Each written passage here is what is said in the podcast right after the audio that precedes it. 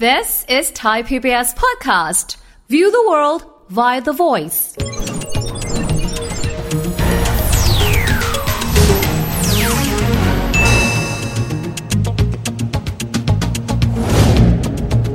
สวัสดีครับเข้าสู่เศรษฐกิจติดบ้านนะครับ วันนี้จะมาคุยถึงเรื่องของแนวโน้มเศรษฐกิจของปี 67 นะครับ ปีนี้ก็ผ่านเข้ามาแล้วเดือนกว่าๆด้วยกันนะครับ หลายคนบอกปีนี้น่าจะมีความหวังมากขึ้น เพราะว่าเรามีรัฐบาลที่น่าจะตั้งตัวติดแล้วดำรงตำแหน่งมาประมาณครึ่งปีแล้ว ประมาณการเศรษฐกิจปีนี้จะเป็นยังไง โอกาสเป็นยังไง ความท้าทายมีอะไรบ้าง พูดคุยกันนะครับกับแขกรับเชิญของเราครับ ผู้ช่วยศาสตราจารย์ ดร เกียรติอนันต์ล้วนแก้วจากคณะเศรษฐศาสตร์มหาวิทยาลัยธรรมศาสตร์อาจารย์สวัสดีครับ สวัสดีครับ อาจารย์หลายคนบอกประเมินว่าปีนี้น่าจะดูดีแน่นอนเลย อาจารย์มองว่าปีนี้เศรษฐกิจไทยจะเป็นอย่างไรบ้างครับ เออต้องใช้คำนี้ก่อนเลยคือ ทุกคนหวังว่ามันจะดีนะครับ อืม แต่ว่าถ้าบอกตรงๆคือ มันจะขยับขึ้นแต่ยังห่างไกลคำว่าดีแบบน่าชื่นใจ โอ้ โดยปกติอาจารย์เวลาที่เราบอกว่าเศรษฐกิจดีบางคนก็จะมีเลขในใจ GDP โตประมาณ 3%ครึ่งสมมตินะฮะ 5%คำว่าดีในเชิงปริมาณ อาจารย์มองว่ามันเป็นเท่าไหร่ แล้วที่อาจารย์บอกว่าห่างจากสิ่งที่คนจะดีเนี่ยมันห่างขนาดไหนครับอาจารย์ คือปกติถ้าเศรษฐกิจโตธรรมดา 3 ปีต่อเนื่องเนี่ยเดี๋ยวมันก็ดี อืมอืมอืม แต่ของเราก่อนหน้านี้โต 1%บ้าง 2%บ้าง เพราะฉะนั้นถ้าปีนี้โต 3%เกลี่ย 3 ปีก็ยังไม่ดีเศรษฐกิจเหมือนรถยนต์นะครับมันมีโมเมนตัมของมัน อืมอืม ถ้าเกิดมันไปช้าๆ วันนี้เร่งขึ้นมานิดนึงไม่ถึงที่หมายหรอก เพราะฉะนั้นถ้าเราจะให้โตจริง ๆ ปีเนี้5%ถึงจะเริ่มเห็นผลน้ำถึงจะไหลไปทั่วทุก ๆ จอมหญ้า ห้าเปอร์เซ็นต์เหรอฮะอาจารย์ 5% ที่ ครับ ผ่านมาปีโควิดเราลดลงไปมากกว่าหกเปอร์เซ็นต์ ใช่ครับ สองปีกว่าที่ผ่านมาก็ยังโตยังไม่สามารถกลับไปจุดเดิมได้ แต่ปีเนี้ยอาจารย์เท่าที่เราดูหนึ่งละ คือภาครัฐบาลเองนะครับเรื่องงบประมาณแผ่นดินน่าจะประมาณสัก 3.7 ล้านล้านบาท ใช่ครับ อาจจะมีเรื่องการเทเข้ามาของดิจิทัลวอลเล็ตส่งออกปีแล้วลดปีนี้น่าจะเติบโต นักท่องเที่ยวปีนี้ก็น่าจะดีขึ้นทำไมอาจารย์มองว่ามันไม่สามารถที่จะดีได้ขนาดนั้นเลยครับ หลุมที่เราตกลงไปมันลึกไหมครับ โอ้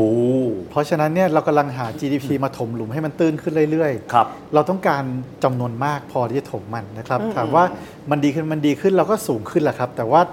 อย่าลืมว่าเวลาเจ็บมันเจ็บไม่เหมือนกัน คืออ ม คนจนเจ็บก่อน ครับ นรวยเจ็บหลัง อ่า เวลา โอเค เศรษฐกิจฟื้น คนรวยได้ก่อนคนที่ฐานะไม่ดีได้ทีหลัง เพราะฉะนั้นเนี่ยมันใช้เวลาในการไหล ดังนั้น GDP โต 3%วันเนี้ยมันอาจจะไม่ถึงคนอื่น โอเค มันต้อง 3% 5%อีกสักปีกว่าๆจะกว่าจะถึงเขา 5% 6%เนี่ยจะต้องถึงสักประมาณ 12 เดือน 18 เดือนซะด้วยซ้ำนะครับ มันก็เลยเป็นสิ่งที่บอกว่า เออ แค่นี้ไม่พอนะ ครับอาจารย์แต่ทีนี้ถ้าเกิดเราดูชุดนโยบายนะครับ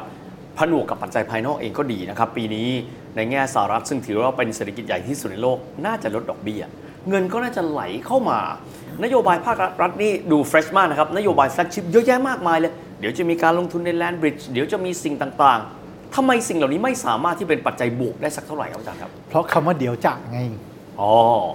คือเดี๋ยวจะ ไม่เดี๋ยวนี้ไม่ ไม่ ใช่ ใช่เดี๋ยวเดี๋ยนี้วนี้ เราต้องการทุกอย่างที่เป็นเดี๋ยวนี้ไม่ใช่เดี๋ยวจะ อืม เพราะถ้าเดี๋ยวจากเนี่ยกว่าจะอนุมัติกว่าจะรายเงินอีก ถ้าเกิดอนุมัติเงินวันเนี้ยกว่าจะทำก็อีกสองปี มันไม่เกิดหรอก มันจะ ครับ มีแต่ข่าว มันจะมีแต่อารมณ์ว่ามันจะดี มันเหมือนกับบอกว่าเดี๋ยวจะมีปาร์ตี้ที่บ้านนะ แต่ว่ารอไปอีกนะอีกสองเดือนนะอีกสี่ปีนะ มันไม่เกิดอะไรขึ้นวันนี้นะค ค รั รั บบ เหมือนกัน เพราะฉะนั้นมันต้องมีสิ่งที่เดี๋ยวจักเพื่อเพื่อสร้างภาพในอนาคตกับเดี๋ยวนี้ที่ต้องทำเลย เราเห็นเดี๋ยวจะเยอะแต่เดี๋ยวนี้มันยังไม่เห็นครับ อืมอืมดิจิทัลวอลเล็ตน่าจะเป็นเดี๋ยวนี้ที่เร็วที่สุดถ้าผ่าน อาจารย์มองว่าสิ่งนี้จะเป็นตัวพลิกเกมอย่างไร และถ้าเกิดว่าไม่มีออกมา จะส่งผลกระทบแย่ไปมากขนาดไหน และถ้ามันมีจริงจะดีขึ้นอย่างไรครับอาจารย์ โอเคต้องเริ่มบอกว่าคำว่าเดี๋ยวนี้จริงๆรัฐบาลทำหลายอย่างนะ ที่ผมว่าดีเป็นประโยชน์แต่ว่าสเกลไม่ใหญ่พอเช่นการประนอมหนี้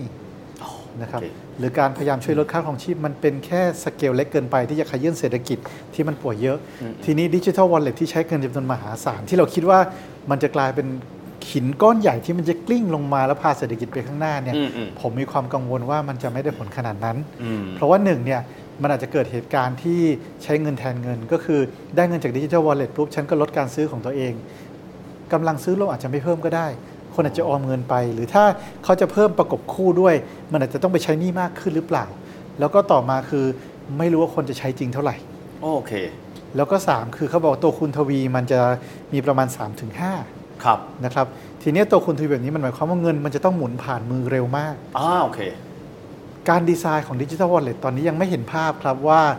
มันจะทำให้เงินหมุนผ่านมือเร็วแค่ไหน และปลายทางที่บอกธุรกิจที่จดทะเบียนจะได้เอาเงินไปขึ้นทีหลังเนี่ยเราไม่เห็นตรงนั้นเลย แล้วมันไม่ใช่ต้องหมุนเร็วอย่างเดียว มันต้องหมุนหลายรอบมันถึงจะได้ 5 ถ้าเกิดเราได้ปุ๊บซื้อของเลยบริษัทเบิกเลย มันก็แค่สองขยักมันจะไม่หมุน ครับ การดีไซน์มันจะเป็นต้องมีการปัด อืมๆๆ ให้เยอะตรงนี้ยังไม่เห็นชัดเจนครับ ครับ ส่วนที่ว่าเราตั้งรับยังไงเดี๋ยวค่อยว่ากัน เมื่อสักครู่ผมพูดถึงตรง government คือการใช้จ่ายจากภาครัฐ ทีนี้มาดูภาคเอกชนซึ่งถือเป็นมอเตอร์สำคัญบ้างนะครับอาจารย์ ผมมองเช่นกรณีของภาคธุรกิจเองนะครับ ต่างชาติเองยังคงเดินหน้าลงทุนบ้านเราอย่างต่อเนื่อง จะมากจะน้อยกับเพื่อนบ้านนี้ไม่รู้นะครับ อาจารย์มองว่าส่วนของการลงทุนของเอกชนเอง ซึ่งก็ต้องถือว่าที่ผ่านมาก็คงไม่น้อยนะครับ การการลงทุนในต่างชาติเข้ามามันจะไม่ได้ช่วยเศรษฐกิจเลยเหรอครับ มันช่วยเศรษฐกิจแต่ไม่ช่วยคน โอ้ อาจารย์ต้องตีความให้ผมแล้วว่าช่วยเศรษฐกิจไม่ช่วยคน คือความเชื่อเราเมื่อก่อนว่าเศรษฐกิจดี คนจะมีงานทำเยอะ นั่นคือหน้าตาแบบเก่า แต่ถ้าเราไปดูลักษณะการลงทุนปัจจุบันเนี่ยเป็นเทคโนโลยีใหม่ที่ใช้คนน้อย โอ้ แล้วใช้คนที่มีความรู้ความชำนาญสูงในขณะที่ ครั ป บ ระเทศไทยเนี่ยคนประมาณ 12 ล้านคนอยู่ในทักษะที่ไม่สูง โอเค นั่นหมายความว่าเราจะเห็น GDP ที่มันจะโต 3% 5% 8% 10%แต่จะมีคนที่ยืนตาปริบๆมองแล้วเกี่ยวอะไรกับฉัน บางทีฉันอาจจะตกงานก็ได้ อ๋อ มันจะเป็นเศรษฐกิจดีแบบที่ไม่ต้องการคนนะครับ อันนี้คือสิ่งที่น่ากลัว โอ้เศรษฐกิจดีที่ไม่ต้องการคนอาทีนี้ มาเศรษฐกิจดีที่ต้องการคนบ้าง เซกเตอร์ท่องเที่ยวครับอาจารย์ปีที่แล้ว ผมไม่แน่ใจว่าน่าจะประมาณทั้ง30 ล้านเดี๋ยวจะเฉียดเฉียดๆนะครับ ปีนี้ projection ยังไงก็ตาม ดูน่าจะดีกว่าปีที่แล้ว ใช่ ส่วนนี้จะเข้ามาช่วยได้บ้างมากน้อยขนาดไหนอย่างไรครับ คือ จริง ๆ มันเป็นเงินเดียวที่ถึงมือคนได้เร็วที่สุดการคั ร บ ท่องเที่ยว ส่งออกใช้เวลา อืม ลงทุนก็ประมาณภาครัฐใช้เวลาหมด แต่ท่องเที่ยวปุ๊บเขาเข้ามาปุ๊บแท็ก ไป ซี่ เล ได้ ย พ่อแม่พี่น้องได้หมดนะครับ มันจึงเป็นกำลังขับเคลื่อนหลัก แต่ว่านโยบายในการกระตุ้นการท่องเที่ยว แบบตอนเนี้ยเลิกยิงก่อน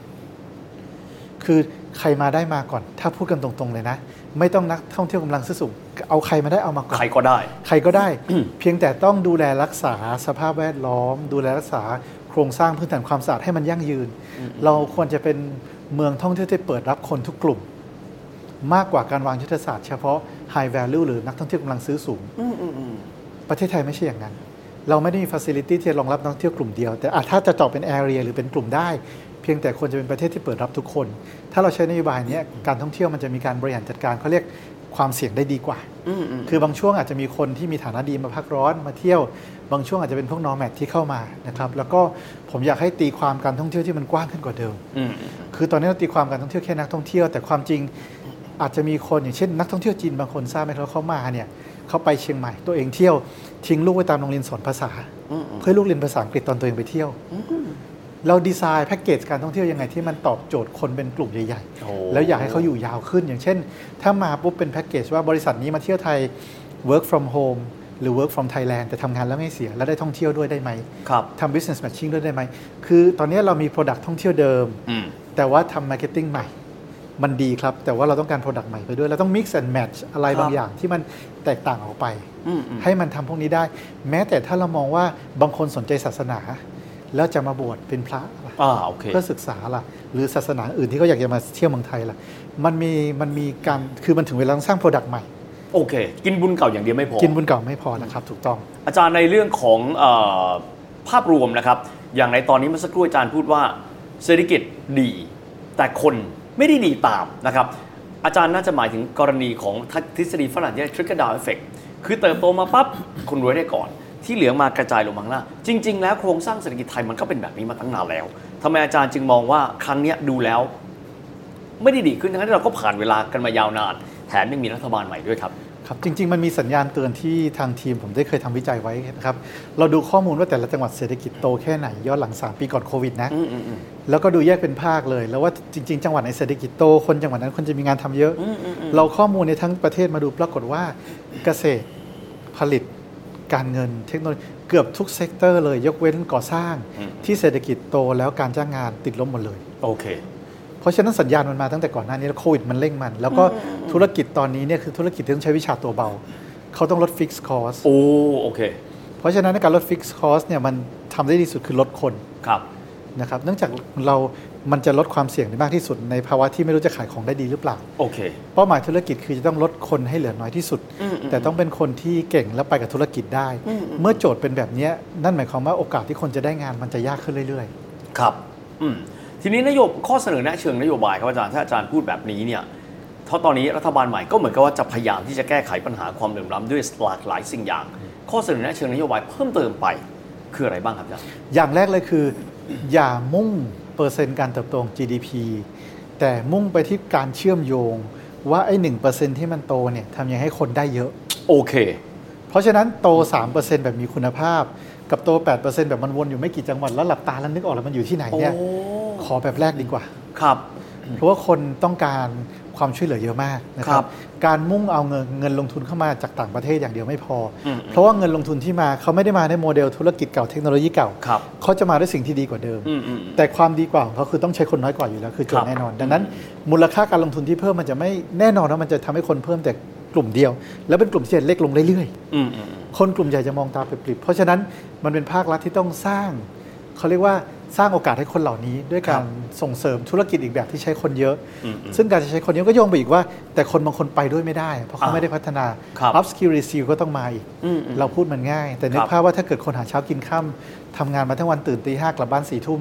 จะไปรีสกิลตอนไหน อืมอืมอืม มันต้องคิดไกลขนาดนี้แหละครับ แล้วมองว่าถ้าเขาลำบากขนาดเนี้ยให้เขาอยู่สักเจ็ดวัน จ่ายเงินชดเชยนายจ้าง จ่ายเงินให้เขาลูกเขามีข้าวกินแล้วเขามาฝึกได้ไหม มันต้องเป็นการทุ่มทุนในการพัฒนาคนขนาดใหญ่ หรืออย่างที่คนทำงานทั่วๆไปนั่งรถเมล์เราเข้าถึงแพลตฟอร์มออนไลน์เรียนหนังสือระหว่างนั้นได้ไหม อืมอืม รัฐบาลสมมติว่าไปซื้อคอร์สของต่างประเทศทั้งแพลตฟอร์มแล้วขอให้ล็อกบัตรประชาชนไทยเข้าไปเรียนได้ได้ไหม อืมอืม พวกนี้เราไม่เห็นการคิดแบบข้ามไปจากสถานการณ์เดิมเลย ครับ เราใช้วิธีการแก้ปัญหาแบบเดิมในโลกที่มันไม่ใช่เส้นตรงแล้ว อืม คิดอะไรข้ามไปเลยแบบนี้ได้ไหม ครับอืมในแง่ภาคประชาชนเองแหละครับถ้าเกิดถ้าเกิดว่าเรารอรัฐบาลอย่างเดียวก็เรียกว่ารอกันไปรอกันมา ภาคประชาชนเอง ผมใช้คำว่าคนที่อาจจะไม่มีกำลังช่วยเหลือตัวเอง อันนั้นกลุ่มหนึ่งนะฮะเปราะบางมาก แต่ส่วนกลุ่มคนที่ยังพอสามารถที่จะเดินหน้าได้อาจารย์มีข้อแนะนำอย่างไรบ้างครับ งั้นก็ต้องเดินหน้า อืม แล้วก็อดทนคือบอกเลยว่าหวังอะไรไว้ปีนี้จะผิดหวังมากกว่าสมหวัง ครับ โดยเฉพาะเรื่องโอกาสเรื่องของงาน อาจจะมีคนไม่กี่คนที่ประสบความสำเร็จ แต่ถ้ามองกระจาย 37 ล้านคนที่อยู่ในการแรงงานตอนเนี้ย เขาจะผิดหวังมากกว่าสมหวังนะครับ อืม เพราะฉะนั้นเนี่ยการแข่งขันจะรุนแรง แล้วก็อย่าคิดว่าผิดหวังจะหมดหวัง อืมอืม เราผิดหวังแต่มันเป็นเพราะเราดิ้นรนต่อสู้ การต่อสู้ตอนเนี้ยมันดีกว่าไม่สู้นะครับมันยังทำให้มีอะไรบ้าง แล้วก็เดี๋ยวโอกาสมันจะมา อืมอืม นะครับ เพราะฉะนั้นเนี่ยในกลุ่มคนที่กำลังพอมีกำลังบ้างหนึ่งคือสู้ อืม สองมีสติ แล้วก็สามคือรักษาสภาพคล่องในครัวเรือนเอาไว้ ครับ หนี้สินที่ไม่จำเป็นอย่านะครับแล้วก็อะไรที่มีติดตัวไว้ให้ใช้วิชาตัวเบามีเท่าที่จำเป็นก่อน อืมอืม อย่างน้อยให้พ้นปีนี้ถึงกลางปีหน้าก่อนมันเห็นภาพชัดเจน หลาย ๆ อย่างที่เป็นของรัฐบาลใหม่เอง หลาย ๆ อย่างที่เป็นมิติทางเศรษฐกิจโลกเองมันจะเริ่มคลี่คลายตัวภายในปีนี้ อืมอืมอืม ช่วงปลายปีที่คุณวิทย์บอกว่า geopolitics มันเบาลงแล้ว อืมอืมอืม เดี๋ยวปลายปีภาพจะชัดเจนอย่าลืมว่ามันเป็นช่วงของประเทศต่าง ๆกำลังเลือกตั้งด้วย โอ้ครับ ทุกคนรอนโยบายของประเทศที่เป็นมหาอำนาจทางเศรษฐกิจจะไป ครับ ทางไหน อืม เดี๋ยวมันฟ้ามันจะเปิดครับ แต่ว่าตอนที่ฝนมันยังตกอ่ะอย่าออกไปวิ่งล่อฟ้า โอเค หลบฝนก่อนประคองตัวให้ได้ก่อน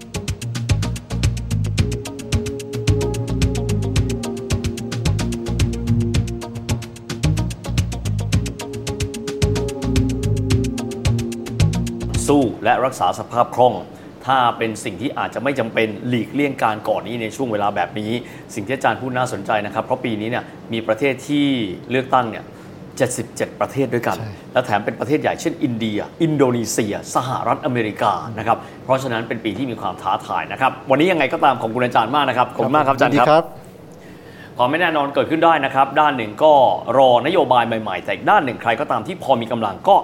สามารถที่จะเดินหน้าอัพสกิลตัวเอง สร้างมูลค่าเพิ่มให้กับตัวเองด้วยนะครับสำหรับวันนี้เวลาก็หมดลงแล้วนะครับ แต่ใครก็ตามที่มีความสนใจเนื้อหาสาระทางเศรษฐกิจแบบนี้ ท่านสามารถติดตามเพิ่มเติมได้นะครับ ที่เพจนะครับสารดีไทย PBS และทุกช่องทางของไทย PBS ด้วย วันนี้เวลาหมดลงแล้วนะครับแล้วพบกันใหม่สวัสดีครับ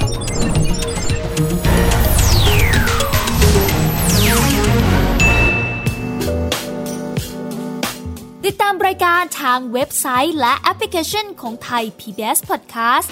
Spotify SoundCloud Google Podcast Apple Podcast และ YouTube Channel Thai PBS Podcast Thai PBS podcast. View the world via the voice.